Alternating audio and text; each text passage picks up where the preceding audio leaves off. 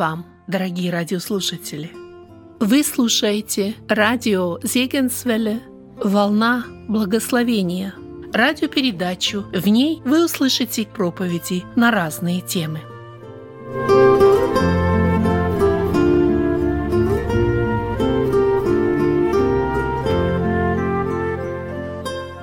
Сегодня мы исследуем девятую главу книги пророка Захарии.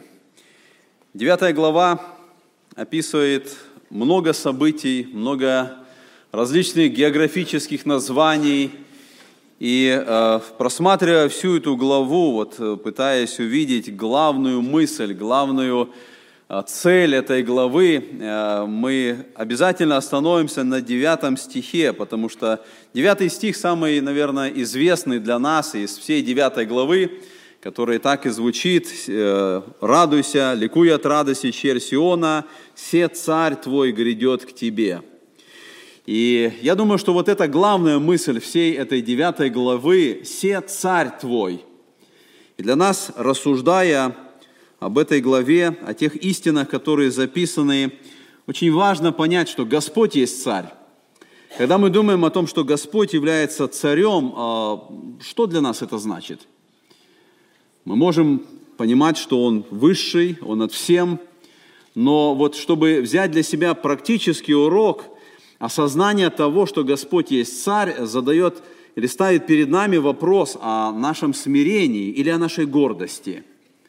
Потому что если гордость есть в нас, мы никогда не поклонимся царю, или мы будем неверно, неправильно поклоняться. Если смирение есть в нашем сердце, тогда мы будем признавать царя, тогда мы будем служить ему, мы будем поклоняться этому царю. И вот девятая глава как раз и затрагивает этот вопрос, она показывает, что осознание того, что Господь есть царь, должно приводить нас к смирению. Потому что если это не произойдет в нашей жизни, Бог начнет действовать, а Бог противится гордым, Бог выходит навстречу тем, кто находится в смирении – Прежде чем нам э, коснуться самого текста, я хочу, чтобы мы еще раз посмотрели вот на эту обзорную таблицу, которая показывает всю книгу пророка Захарии. И мы рассмотрели с вами первую часть с первой а, по шестую главы включительно, в котором мы касались восьми видений, которые были даны пророку. Затем мы посмотрели на седьмую и восьмую главы, и мы сказали, что эти две главы как бы являются связывающим звеном между двумя этими большими частями книги, и там был задан вопрос о посте, там рассказывано было о будущем Сиона. И вот теперь мы подходим к этой третьей части, с девятой главы по 14. Это следующая особая часть.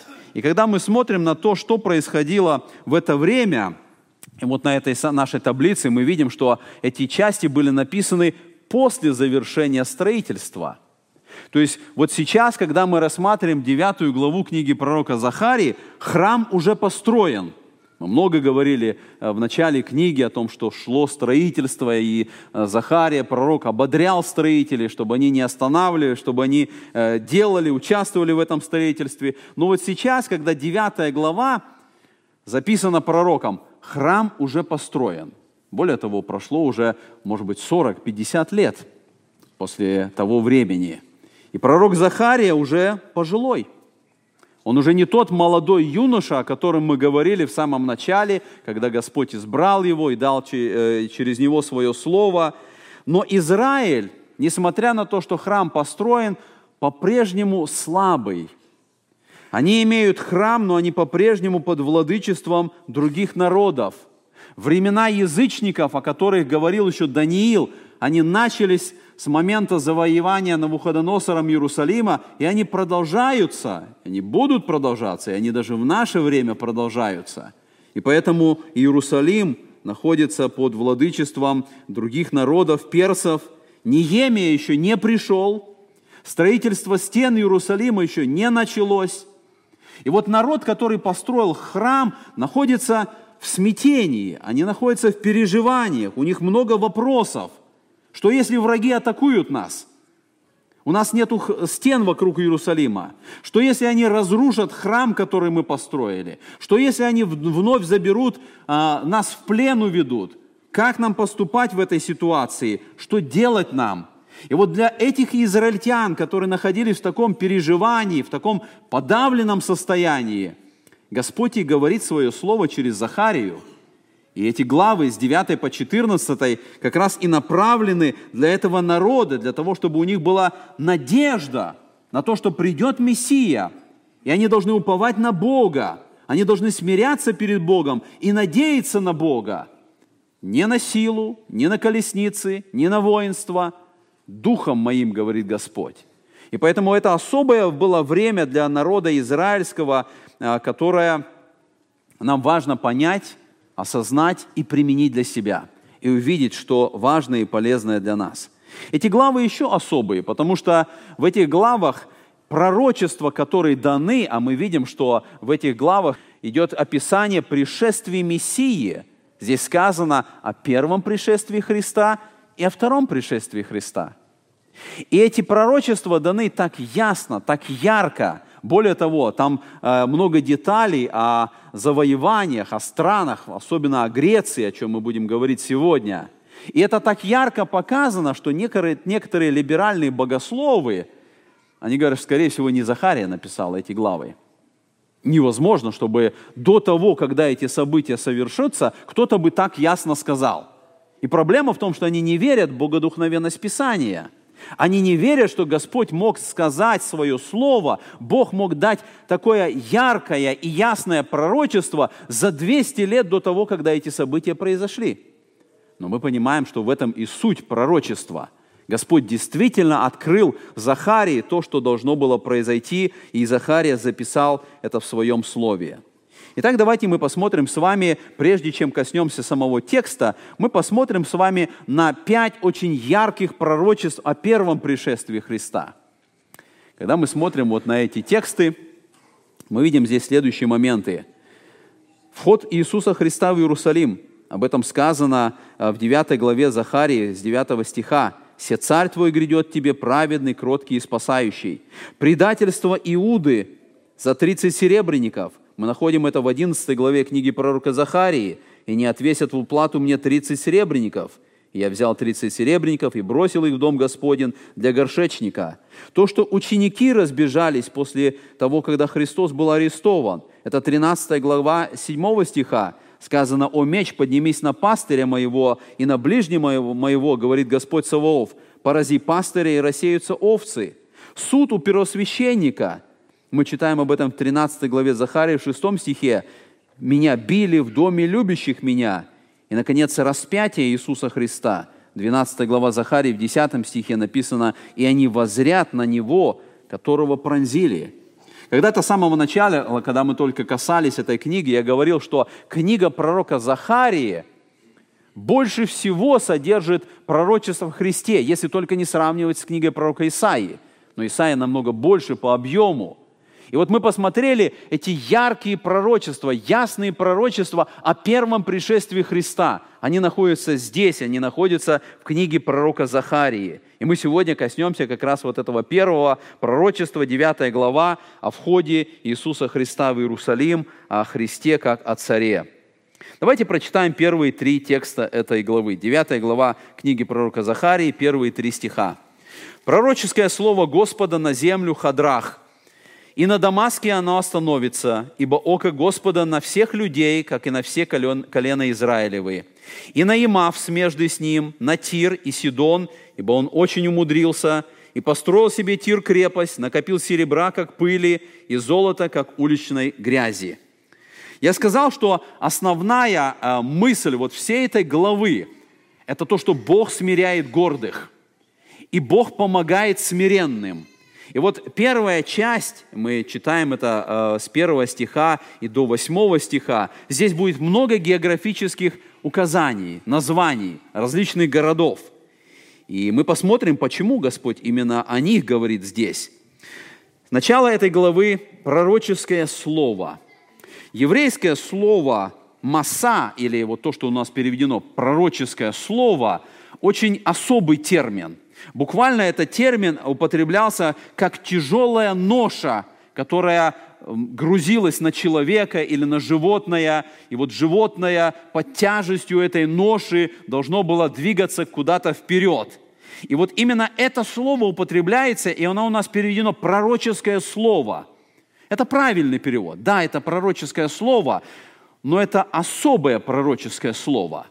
Это бремя, это груз, это тяжелое слово, которое Господь открывает человеку, в котором Господь говорит об осуждении, в котором суд открывается Божий. Это пророчество о наказании.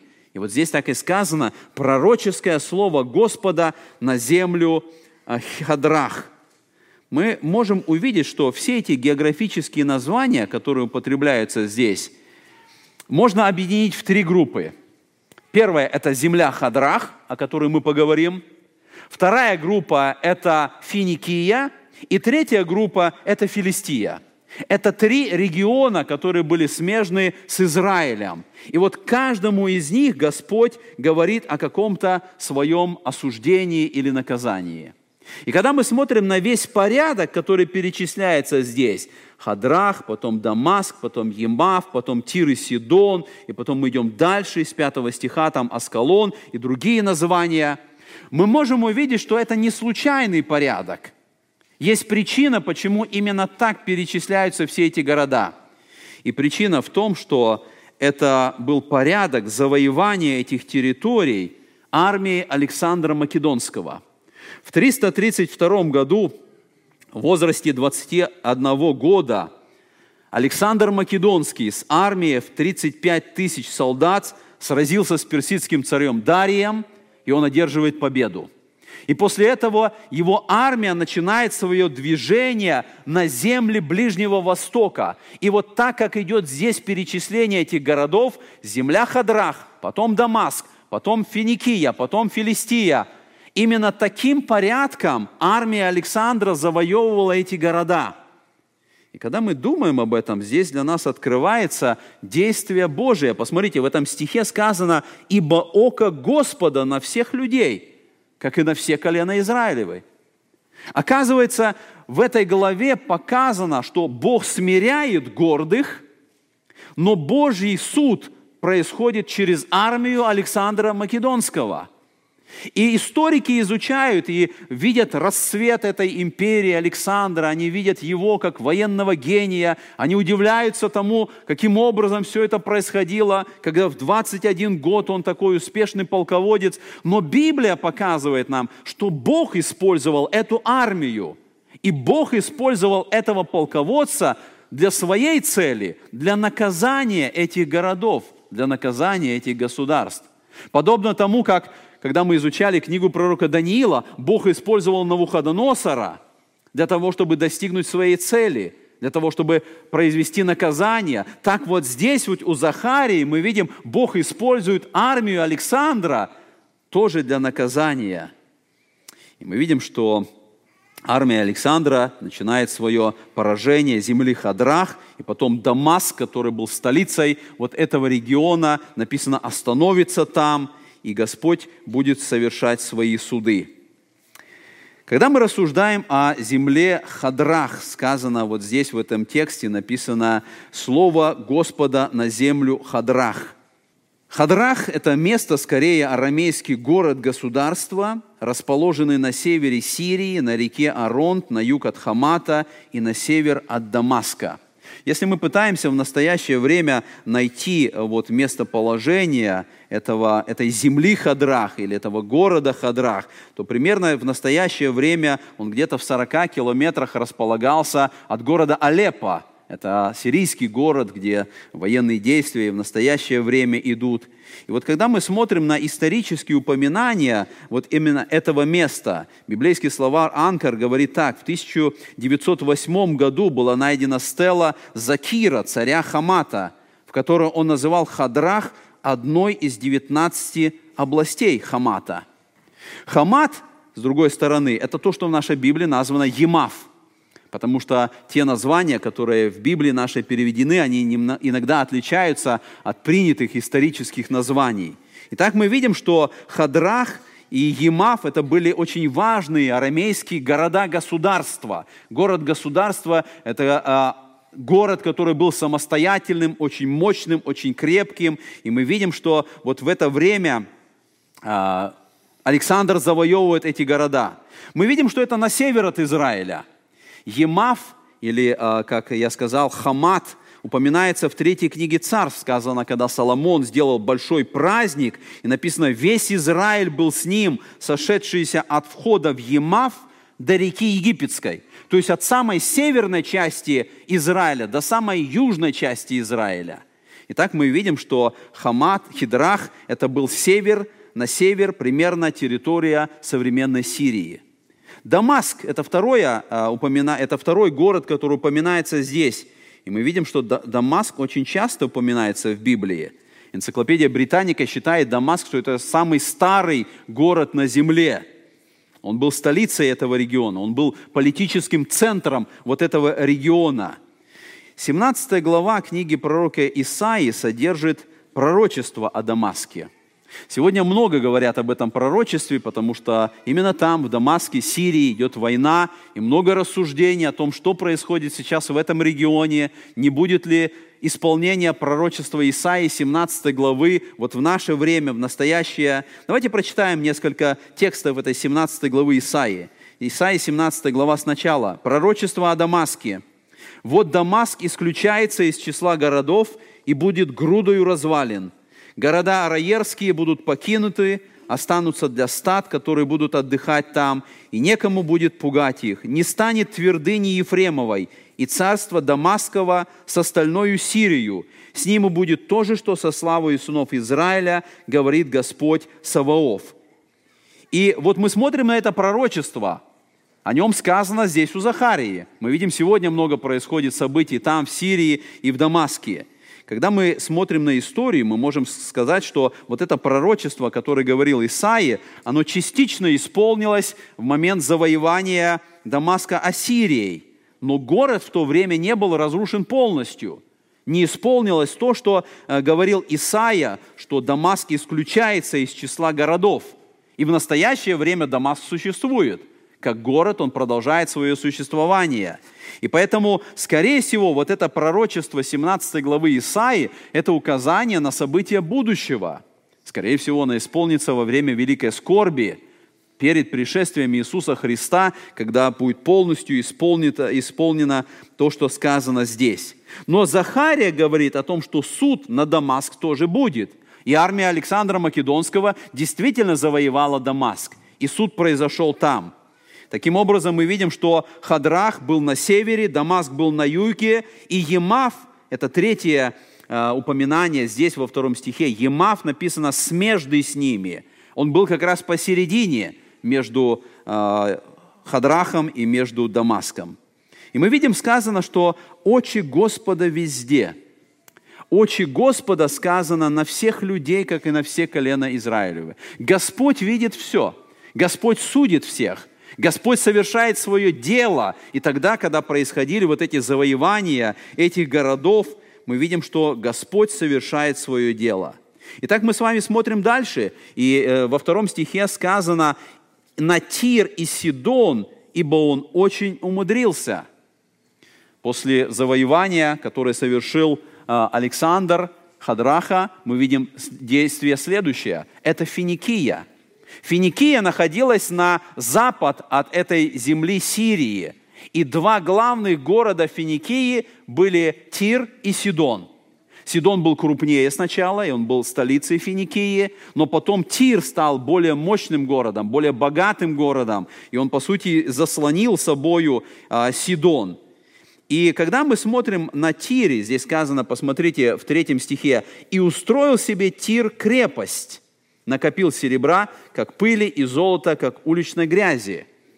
Город Тир, в начале история говорит, его основная часть была на материке, но потом новый город Тир был построен на острове.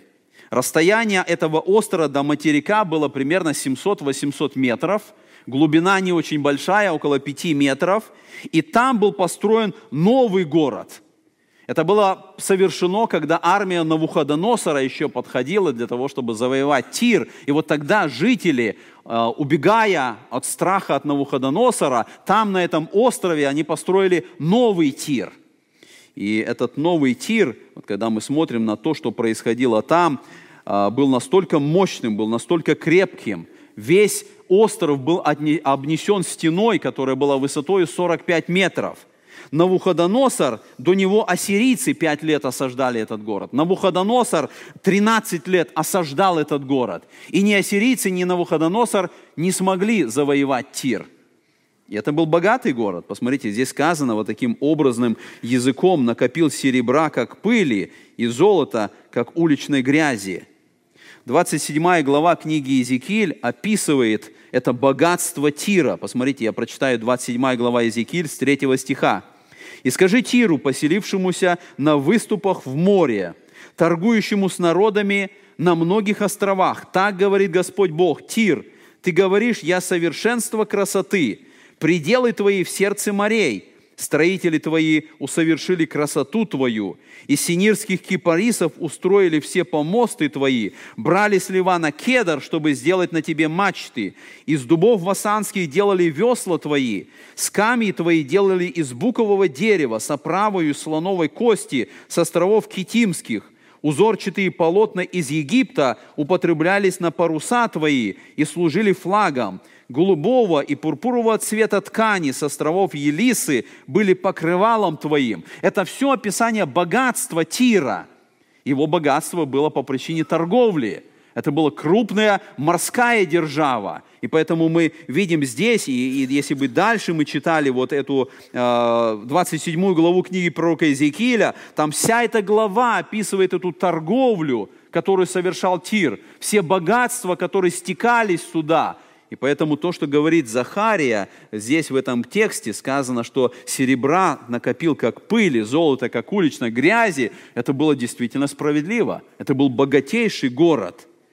Но в четвертом стихе мы читаем о том, что суд Божий пришел на Тир через Александра Македонского. Посмотрите, в четвертом стихе сказано, «Вот Господь сделает его, то есть Тир, бедным, и поразит силу его в море, и сам он будет истреблен огнем.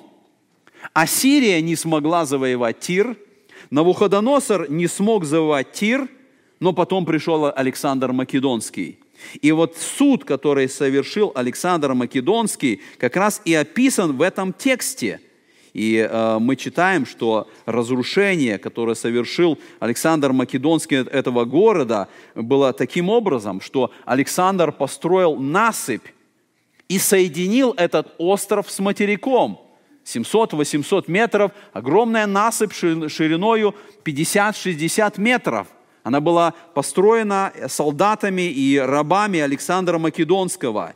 И когда Александр Македонский совершил эту насыпь, и потом флот, финикийский флот с юга, кипрский э, флот с севера, они начали завоевывать этот город. В конечном итоге стена была пробита, солдаты Александра ворвались в Тир, 8 тысяч человек были проданы в рабство, 8 тысяч человек погибло, 30 тысяч были проданы в рабство, и все здания в Тире по приказу Александра были сожжены. Четвертый стих, о котором мы прочитали, он полностью исполнился, как было сказано Господом через пророка Захарию. Мы читаем с вами дальше – и потом мы э, читаем э, вот 28, 28 э, глава Езекииль, которая описывает вот эти события суда, которые произошли в Тире. 28 глава Езекииля со 2 стиха. «Сын человеческий, скажи начальствующему в Тире, так говорит Господь Бог, за то, что вознесло сердце твое, и ты говоришь, я Бог, восседаю на седалище Божием, сердце морей, и, будучи человеком, а не Богом, ставишь ум твой наравне с умом Божьим, вот ты премудрее Даниила, нет тайны, сокрытой от тебя. Твоей мудростью и твоим разумом ты приобрел себе богатство, и в сокровищнице твои собрал золото и серебра. Большою мудростью твоею, посредством торговли твоей, ты умножил богатство твое, и ум твой возгордился богатством твоим. Зато так говорит Господь Бог – так как ты ум твой ставишь наравне с умом Божиим, вот я приведу на тебя иноземцев, лютейших из народов, и не обнажат мечи свои против красы твоей и мудрости твоей, и помрачат блеск твой, не изведут тебя в могилу, и умрешь в сердце морей смертью убитых».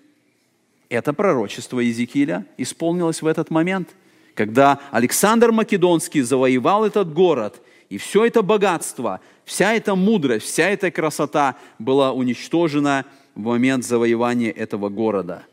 Мы смотрим с вами дальше, и мы увидели, что Господь совершил суд над землей Хадрах, Господь совершил суд над э, Финикией, и теперь третья область, на юг от Израиля, это Филистия.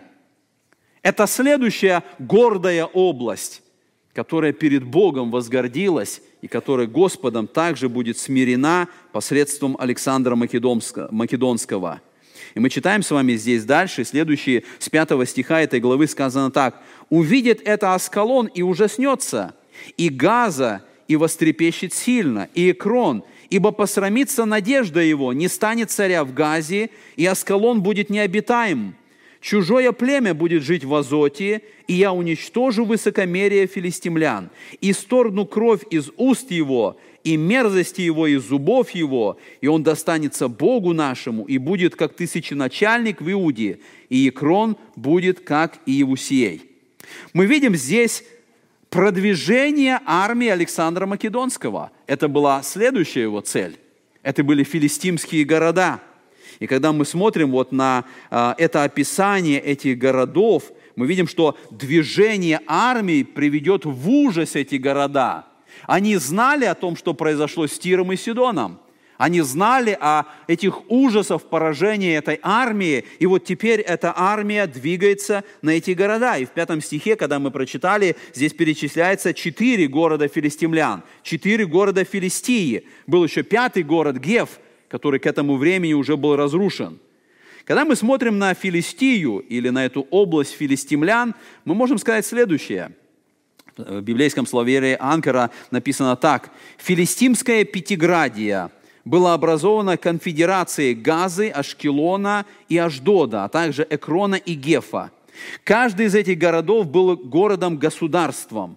На протяжении 150 лет, до 1000 года до Рождества Христова, эта филистимская конфедерация была наиболее сильным союзом в этой части мира. Филистимляне образовали вот этот союз пяти городов – и мы читаем об этом союзе у Иисуса Навина, когда а, шло завоевание этих земель. Посмотрите, книга Иисуса Навина, 13 глава, в 3 стихе написано «От Сихора, что перед Египтом, до пределов Экрона к северу считаются ханаанскими пять владельцев филистимским, филистимских – Гаский, Азотский, Аскелонский, Гевский, Екронский и Овейский. Вот эти пять городов, которые перечисляются здесь, основные эти пять городов государств, которых и находилась область филистимлян. Филистимляне были народами моря. Историки говорят, что, скорее всего, они переселились э, с Кипра, и вот здесь населили это, эти прибрежные э, места, и здесь они как раз и обосновали эти города. И посмотрите, что говорит Господь. Господь говорит, я уничтожу высокомерие филистимлян. То, что произошло с землей Хадрах, то, что произошло с Финикией, теперь Господь совершает с филистимлянами. Он говорит, я уничтожу высокомерие филистимлян. И э, история также говорит о том, что это произошло посредством армии Александра. Армия двинулась туда, и все эти пять городов, они были завоеваны. Но здесь больше сказано, в седьмом стихе сказано, «Исторгну кровь из уст его, и мерзости его из зубов его». О чем здесь говорится – Скорее всего, это указание на те языческие обычаи, которые совершались филистимлянами. Мы видим, в Ветхом Завете Господь много говорил об этом, о идолопоклонстве, о языческих ритуалах, которые совершали филистимляне. Их идольские жертвы они съедали вместе с кровью, и поэтому здесь Господь и указывает, Он говорит, «Исторгну кровь из уст его, и мерзости его из зубов его». Они пили кровь. Главным богом филистимлян был бог Дагон. И мы знаем об этом из Ветхого Завета. Вторым богом был бог Вильзевул, которому они поклонялись. И все эти жертвоприношения этим богам были мерзости. И Бог совершает над ними суд. После того, что совершил Александр Македонский, по сути, филистимляне исчезают. И даже в настоящее время никто не знает, куда исчезли эти народы и что происходит с ними в настоящее время. после того, что совершил Александр Македонский, после Вавилонского плена, а, эти филистимские народы, они растворяются, они ассимилируются с израильскими народами, с другими народами. Когда мы смотрим на то, что сегодня происходит именно в этой области, именно в области Филистимы, мы видим, что там в настоящее время в Израиле так называемый сектор Газа. И в секторе Газе палестинцы сегодня требуют, чтобы эта часть принадлежала им. Они причисляют себя, вот эти, кто называет себя э, палестинцами, они причисляют себя к филистимлянам. По сути, и название палестинцы, оно происходит от Филистии, то есть от э, филистимлян прошлого – но когда мы э, смотрим вот на всю историю, мы, э, как я и сказал, мы можем утверждать, что филистимлян нет сегодня. И современные палестинцы, а, они происходят от арабов, и мы знаем, что арабы происходят от Измаила, не от филистимлян – Поэтому сегодняшние палестинцы – это разные смешанные группы, которые в основе своей имеют арабов. Хотя, возможно, где-то на тех территориях и по-прежнему и в настоящее время проживают какие-то потомки филистимлян. Но в этом тексте, который мы прочитали, мы, для нас важна также окончание этого текста. Посмотрите, Господь говорит, что я исторгну кровь из уст его и мерзости его из зубов его, и он достанется Богу нашему и будет как тысяченачальник в Иуде. Речь идет о Филистии. Речь идет о народах филистимлянах. И Господь здесь в этом пророчестве говорит о том, что в будущем они будут принадлежать Богу. Более того, сказано, что они будут как тысяченачальник, как правитель в Израиле. Для нас это указание на будущее – и поскольку все эти события, они в конечном итоге произойдут только во время тысячелетнего царства, то на основании этого текста мы можем сказать, что противостояние Израиля и палестинцев, оно будет продолжаться вплоть до пришествия Иисуса Христа. И только сам Иисус Христос, в момент второго пришествия, Он совершит то, что написано здесь. Сказано, что филистимляне достанутся Богу – они войдут в общество, они будут как тысяченачальник в Иуде, но какие бы методы не применялись сегодня, чтобы мир наступил на земле Израиля, чтобы остановить вот это противостояние, скорее всего, это не произойдет вплоть до пришествия Иисуса Христа. И дальше мы читаем в этом же тексте сказано, «И Екрон будет, как Евусей». Евусеи, насколько мы знаем, это были жители Иерусалима – и они жили в Иерусалиме еще до того, э, когда евреи пришли туда, до того, когда Давид завоевал этот город. И мы читаем, что и дальше, даже после завоевания Израилем этого города, Евусеи продолжали жить. Они жили в Иерусалиме. И поэтому и здесь сказано, что Екрон, он будет как Евусей, то есть они будут жить вместе с Израилем, будут жить в мире, не будет какого-то противостояния. Итак, мы видим, что армия Александра Македонского исполнила Божий суд. Наказание этих гордых областей, области Сирии, области Филистимии, области Финикии, э, было совершено Господом. И теперь мы подходим к восьмому стиху, который также является очень важным. Давайте прочитаем восьмой текст девятой главы. И я расположу стан у дома моего против войска, против проходящих вперед и назад, и не будет более проходить притеснитель, ибо ныне моими очами я буду взирать на это». О чем здесь идет речь? Когда армия Александра Македонского выполнила наказание этих народов, то Божий план исполнился и в отношении Иерусалима, потому что в восьмом тексте идет речь о городе Иерусалиме – что произошло, когда Александр Македонский завоевал все эти города и подошел к Иерусалиму? Историки говорят, что здесь произошло чудо, которое никто объяснить не может.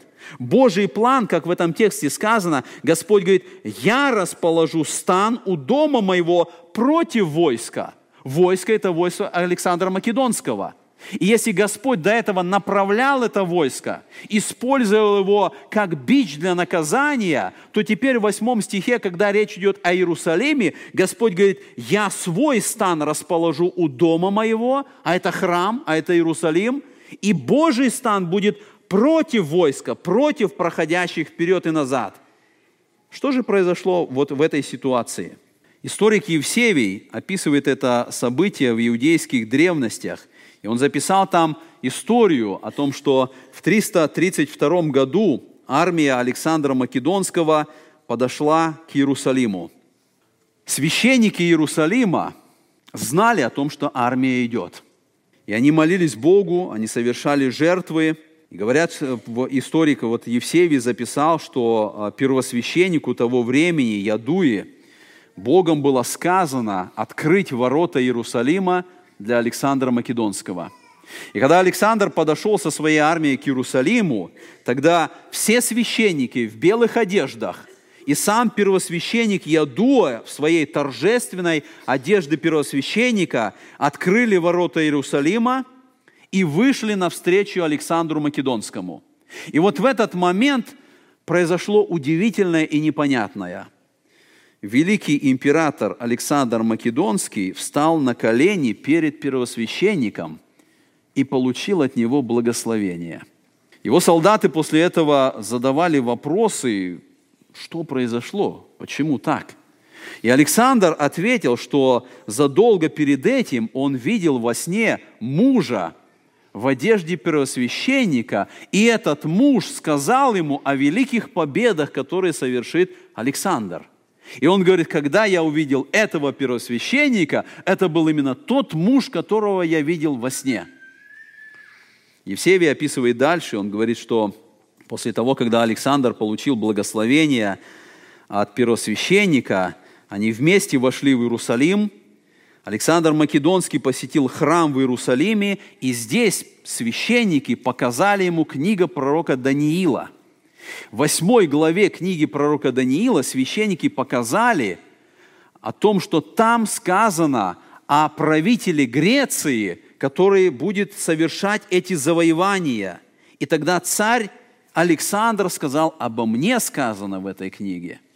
И после этого он сказал евреям о том, что вы можете просить, чего вы хотите.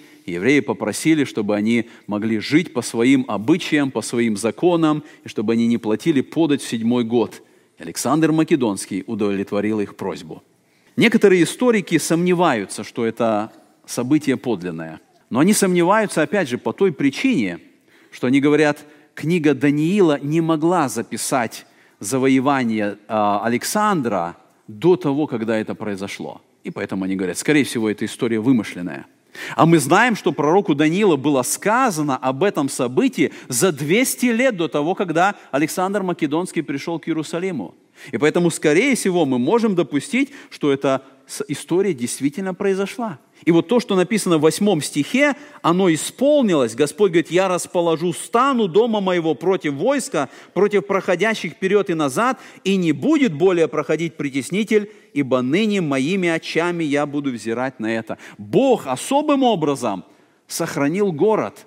Бог особым образом сохранил храм, который был построен – и поэтому Захарии и было дано вот это пророчество этой девятой главе, которое показывает и дает успокоение для народа, что Бог будет защищать, Бог будет смирять всех, кто гордятся и восстают на Господа Бога. Итак, мы идем с вами дальше. Мы посмотрели эту первую часть этой главы, первые восемь стихов, в которых показано, Бог смиряет – Бог поражает тех, кто в гордости находится. Но те, кто смиренно ищут защиты у Бога, Бог дает им свою защиту. Эта же мысль повторяется в следующем тексте. Мы читаем теперь 9 и 10 стихи. «Ликуй от радости, черь Сиона, торжествуй, черь Иерусалима. Се царь твой грядет к тебе, праведный, спасающий, кроткий, сидящий на ослице и на молодом осле, сыне подеремной. Тогда истреблю колесницу Ефрема и коней в Иерусалиме, и сокрушен будет бранный лук, и он возвестит мир народам, и владычество его будет от моря до моря, и от реки до концов земли». Это, как я сказал, одно из величайших пророчеств об Иисусе Христе. И в этом тексте показано, что завоеватель – это не Александр, это не император Македонский, царь – это Господь, о нем сказано, ликуй от радости черь Сиона. И вот это призыв, это как раз был, речь идет о возгласах радости, когда народ торжествует, когда он слышит упоминание о царе. Вы помните, в Ветхом Завете сказано, когда народ восклицал, да живет царь. Они радовались тому, что царь с ними. И мы видим, здесь сказано, что радоваться должна черь Сиона или дочь Иерусалима. Вот это название черь Сиона или дочь Иерусалима, оно употреблялось у пророков после плена – Всякий раз, когда шло упоминание о Иерусалиме, который был, который был в притеснении от врагов – вот это образ дочери Иерусалима, которая в плену, которая в притеснении, которая в особой скорби. И мы видим, здесь сказано, что они должны радоваться, потому что Господь проявит свою защиту. И здесь вот после того, когда Господь поразил этих врагов, они должны радоваться. И мы видим, что идет описание этого царя. Но здесь, когда мы смотрим вот на эти два текста вместе, 9 и 10, интересная мысль нам открывается – в девятом стихе идет обращение к народу, сказано «Се царь твой грядет». Кто-то говорит, указывая на этого царя. Но в десятом стихе сказано «Тогда истреблю колесницы». Бог говорит эти слова. Бог говорит, я истреблю колесницы, и Бог указывает на кого-то и говорит, вот царь твой грядет. И для нас это указание на Троицу, потому что речь идет о пришествии Мессии – Речь идет об Иисусе Христе. Бог на Него указывает, и Он говорит, это твой царь, Мессия, который должен прийти, который будет праведный и спасающий одновременно. Это Он будет этим царем. И вот мы смотрим с вами на уже Новый Завет, и Новый Завет показывает нам, что это исполнилось в Иисусе Христе. 21 глава Матфея сказано так, «Все же сие было, а было то, что Христос сказал ученикам, пойти приготовить осла, и сделать это, и привести к нему. И сказано, все же сие было, да сбудется реченное через пророка, который говорит, скажите через Сионовой, се царь твой грядет к тебе, кроткий, сидя на ослице, и на молодом осле, сыне подъеремной. Мы видим, что здесь, вот в этом тексте Матфей указывает на это пророчество Захарии. И он говорит, что это пророчество исполнилось. Тогда, когда Христос въехал в Иерусалим, исполнилось то, что сказал Захария – это помогает нам понять девятую главу Захарии. Не исполнилось в тот момент еще пророчество. Мы не можем сказать, что Александр Македонский или Зарававель, который был правителем народа в то время, что они были этим царем. Новый Завет говорит, эти слова девятого текста должны исполниться в Иисусе Христе. И поэтому сказано, все сие было, да сбудется реченное пророком. Когда Христос ехал в Иерусалим, это Он царь, это в нем исполнилось пророчество Захарии. Мы смотрим с вами э, на следующий текст, посмотрите, в 9, 49 э, глава книги «Бытие», потому что этот текст помогает нам понять, почему здесь связано со сленком – в 49 главе вы помните э, то, э, те пророчества, благословения, э, которые Иаков дает своим сыновьям. И сказано, не отойдет скипетр от Иуды, и законодатель от чресел его, доколе не придет примиритель. И ему покорность народов он привязывает к виноградной лозе осленка своего и к лозе лучшего винограда сына ослицы своей. Очень важное пророчество, потому что, во-первых, Иаков определяет, что Иуда станет главой царского рода. У Иуды будет скипетр и законодатель. То есть у Иуды будет власть царская и власть законодательная. В 70 году, когда римляне разрушили Иерусалим, прежде они забрали власть у Синедриона. Несмотря на то, что был Вавилон, несмотря на то, что были греки, медоперсы, эта область Израиля – она по-прежнему управлялась священниками, Синедрионом, но в 70-м году произошло то, что власть у евреев была полностью забрана. И э, тот же Евсевий писал, что когда это произошло, тогда члены Синедриона посыпали голову пеплом и одевались во вретище, говоря, «Горе нам! Скипетр отошел от Иуды, а Мессия не пришел». Этот текст 49 главы Бытие, вот это пророчество о том, что не отойдет скипетр от Иуды, доколе не придет примиритель, ясно показывает, что примиритель или Мессия, он должен был прийти до разрушения римлянами Иерусалима в 70 году. До того, когда власть римская забрала власть первосвященников и власть Синедриона, Мессия должен был прийти, чтобы исполнилось это слово 49 главы Бытие. И мы видим, что это произошло. Это произошло в Иисусе Христе. Он пришел как царь, он совершил это, он является царем. Но когда мы смотрим на этот текст, мы видим, что здесь есть пророческий разрыв. Девятый текст и десятый текст, они как бы стоят вместе – Хотя мы с вами замечаем, что девятый текст исполнился, когда Христос въехал в Иерусалим, но десятый стих, где сказано «Тогда истреблю колесницу Ефрема и коней в Иерусалиме, и сокрушен будет бранный лук, и он возвестит мир народам, и владычество его будет от моря до моря и от реки до концов земли», этот текст еще не исполнился. Причина не в Боге. Если бы евреи приняли Христа как своего царя – и после того, когда он въехал в Иерусалим, они бы поклонялись ему, этот текст исполнился бы в тот же момент. Христос бы установил тысячелетнее царство на земле, но евреи отвергли своего Мессию. Они распяли его. И по этой причине этот текст не исполнился. И поэтому мы можем с вами увидеть, что между этими двумя стихами происходит разрыв, когда начинается время церкви – Вся эпоха церкви, она находится здесь между двумя этими текстами. И когда Бог совершит свое дело спасения народов через церковь, когда Христос придет второй раз, тогда вот этот текст 10 стиха «Истреблю колесницу Ефрема, коней в Иерусалиме, сокрушен будет бранный лук». Мы видим, что здесь идет описание военных терминов – колесницы, кони, луки. Ефрем – это северное царство, Иерусалим – это южное царство – и они разделены были на два государства. Но когда Христос придет, когда Он принесет мир, сказано, вместе будет Ефрем и Иерусалим.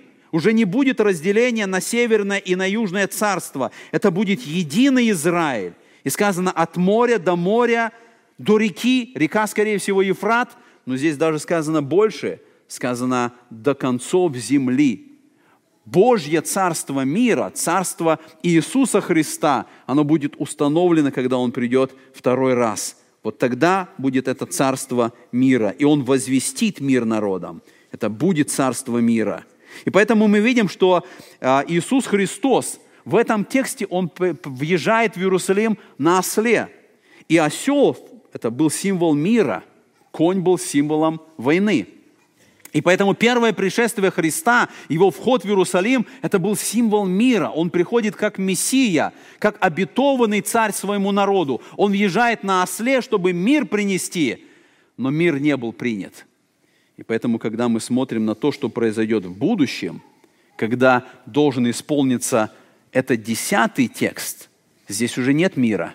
Сказано «истреблю колесницы», Второй раз, когда Христос придет во втором пришествии, Он уже придет не для того, чтобы принести мир и спасение, но чтобы быть судьей, чтобы судить. И поэтому мы с вами читаем с вами книгу Откровения. Вы помните, 19 глава книги Откровения. Иоанн говорит, я увидел отверстие неба. И вот конь белый, сидящий на нем, называется верный и истинный, который праведно судит и воинствует, очи у него как пламень огненный, на голове его много диадим, он имел имя написанное, которого никто не знал, кроме его самого. Он был облачен в одежду, обогренную кровью, имя ему Слово Божие, и воинства небесные следовали за ним на конях белых, облеченные в весон белый и чистый. Из уст же его исходит, исходит острый меч, чтобы им поражать народы. Он пасет их жезлом железным – он топчет точила вина ярости и гнева Бога Вседержителя. На одежде и на бедре его написано имя «Царь царей и Господь господствующих». Исполнение 10 текста 9 главы Захарии произойдет во втором пришествии Христа, когда Христос уже будет не на осле, символе мира, а на коне для того, чтобы совершать свой суд. Мы идем с вами дальше. Давайте прочитаем с 11 стиха этой главы. А что до тебя, ради крови завета твоего я освобожу узников твоих из рва, в котором нет воды. Возвращайтесь на твердыню, вы, пленники, надеющиеся, что теперь возвещаю, воздам тебе вдвойне, ибо как лук я натяну себе Иуду, и наполню лук Ефремом, и воздвигну сынов твоих Сион, против сынов твоих Иония, и сделаю тебя мечом ротоборца». Вот в этом окончании этой главы мы подходим к третьему моменту пророчества. Вы помните, первая часть – это наказание гордых, это Сирия, это Филистимия, это Финикия. Во второй части – кроткий царь, который показывает образ смирения. И теперь третья часть этой главы. И еще одна проблема гордости. И это уже сама Греция, это уже само царство Македонское – Бог использовал армию Александра, Бог использовал этих нечестивцев для совершения своего суда, но они не были праведниками, и они тоже будут наказаны. И поэтому, когда мы читаем вот эти слова, посмотрите, здесь сказано, Господь обращается к Израилю. Он говорит о завете, сказано завет кровью. Когда народ вступал в завет с Богом, тогда жертва приносилась, и кровью кропился народ. Они были с Богом в завете. И вот теперь сказано, речь идет об узниках, о пленниках. Скорее всего, это речь идет о тех, кто еще находились в плену, в Вавилоне, в других местах. И Господь обращается к ним, говорит, возвращайтесь на твердыню, вы, пленники, надеющиеся. Он призывает вернуться в Иерусалим, в Израиль. Я думаю, что этот призыв не только ко времени Захарии. И до сегодняшнего дня этот призыв сохраняется. Будет время, когда все потомки Израиля должны будут собраться в Израиле. И поэтому Господь говорит, возвращайтесь на твердыню. Твердыня – это буквально крепость, это укрепление. Господь говорит, туда возвращайтесь. И это произойдет однажды. Но вот когда мы с вами читаем дальше 13 э, стих, когда Господь говорит, «Ибо я, как лук, натяну себе Иуду, и наполню лук Ефремом, мы понимаем, речь идет о южном и о северном царстве. Господь здесь как бы описывает свое орудие, свой лук посредством Иуды и Ефрема. То есть южного и северного государства Господь теперь над кем-то будет совершать суд. И мы читаем с вами сказано «против сынов твоих Иония». Слово «Иония» – это древнее название Греции – и мы видим, что в этом окончании этой главы суд теперь над самой Грецией совершится. Бог теперь посредством Израиля будет совершать суд над сынами Греции, над сынами Ионии. И поэтому Господь обещает народу благословение. Он говорит, посмотрите, сказано, что я вдвойне благословлю тех, кто вернутся в землю. Но когда они вернутся, тогда Бог совершит суд и над Грецией тоже. И таким образом мы видим, что Бог использует эти народы, правителей, армии для совершения суда. Но это вовсе не означает, что Бог благосклонно относится к беззаконникам. Любой беззаконник, он будет наказан. И Греция в своей гордости, в своем восстании, она была использована Богом, но придет суд и на нее, и будет наказание на нее. С одной стороны, мы можем сказать, что этот 13 стих исполнился – в момент восстания Маковеев против Антиоха Епифана, это было в 166-160 э, году до Рождества Христова. По сути, это была единственная война евреев с греками, когда братья Маковейские восстали, и они одержали определенную победу. Но с другой стороны, мы можем сказать, что это указание на будущее, когда евреи соберутся, тогда Греция будет наказана. И мы читаем с вами дальше окончание этой главы с 14 стиха. «И явится над ними Господь, и как молния вылетит стрела, стрела его, и возгремит Господь Бог трубою, и шествовать будет в бурях полуденных. Господь Савов будет защищать их, и они будут истреблять и попирать прочные камни, и будут пить и шуметь как бы от вина, и наполнятся как жертвенные чаши, как углы жертвенника, и спасет их Господь Бог их в тот день, как овец, народ свой, ибо подобно камням в венце они воссияют на земле его. О, как велика благость его! И какая красота его! Хлеб одушевит язык у юношей, и вино у отроковиц. Вот в этом окончании этой главы мы видим это описание великой победы, которую совершит Господь. Если первоначально мы видим а, об этих пленниках сказано, они во рву сидят, они там в заключении, они без воды, то идет описание теперь великой победы, великого пира, торжества, которое будет совершен народом израильским, когда Бог совершит эту победу, когда они будут насыщаться, когда они будут радоваться. И мы видим здесь два образа, которые используются Господом. Сказано, что Господь спасет их, как овец, народ свой. Народ израильский – это овцы его. И до сегодняшнего дня Бог продолжит свою, свою э, заботу об этом народе. Бог спасет этот народ однажды, когда Он придет. И второй образ мы видим, ибо подобны камням в венце, они воссияют на земле Его. Вся эта глава, она дает надежду народу израильскому на то, что Бог защитит их. Если они будут смиряться перед Господом, Господь пошлет свою защиту, Господь накажет гордых, Господь смиряет тех, кто идут против Него. И мы должны задать себе вопрос, а чему мы можем научиться из этой главы? «Се царь твой», наша гордость и наше смирение, как они показывают наше отношение к Господу как царю. Мы видим, что эти гордые народы Сирии, Финикии, Филистии, они были поражены, а Израиль был защищен. Пришествие кроткого царя показывает, что Бог смиряет гордых, Бог помогает тем, кто смиряется перед Ним. И поэтому мы должны вспомнить этот текст из Нового Завета, 4 глава Якова.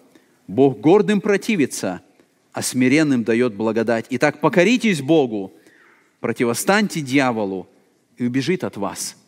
Вся эта глава должна научить нас, Господь – это единственный царь. Он единственный, кто достоин поклонения. Если в сердце нашем есть какая-то гордость, это говорит о том, что мы не поклоняемся должным образом. Мы не принимаем Его как царя, мы не почитаем Его как царя, то Бог смиряет тех, кто является гордыми. И мы должны задать вопрос, кто является нашим царем, на кого мы надеемся, у кого мы ищем защиты, на кого мы уповаем. Эта глава показывает, что нет такого рва, нет такой ямы, из которой бы не поднял Господь. Он имеет эту силу.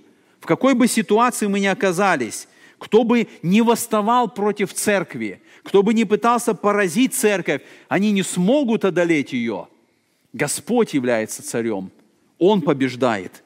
И поэтому в этом тексте, который мы видим у Якова, сказано, что Господь дает благодать, и когда мы получаем эту благодать от Господа, когда мы смиряемся перед Ним как царем, сказано, противостаньте дьяволу, и он убежит от вас. Какой бы этот враг ни был – Будут это сирияне, финикийцы, филистимляне, армия Александра. Господь говорит, противостаньте дьяволу, и он убежит от вас. Очень многие пытались противостоять своей собственной силой, своей духовной гордостью, и они терпели поражение. Но когда мы смиряемся перед Господом, когда мы признаем Его царем, Он дает нам эту благодать, и Он говорит, тогда вы можете противостать дьяволу, и тогда Он убежит от вас – Потому что вся эта глава показывает, Бог поражает врагов, Бог дает силу тем, кто смиряются перед Ним. Помоги нам, Господь, быть таковыми. Аминь. Помолимся Господу.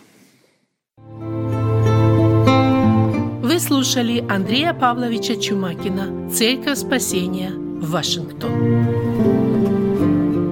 Вы слушали радио Зекинсвелле «Волна благословения», город Детмалт, Германия – Дорогие радиослушатели, мы желаем вам Божьих благословений.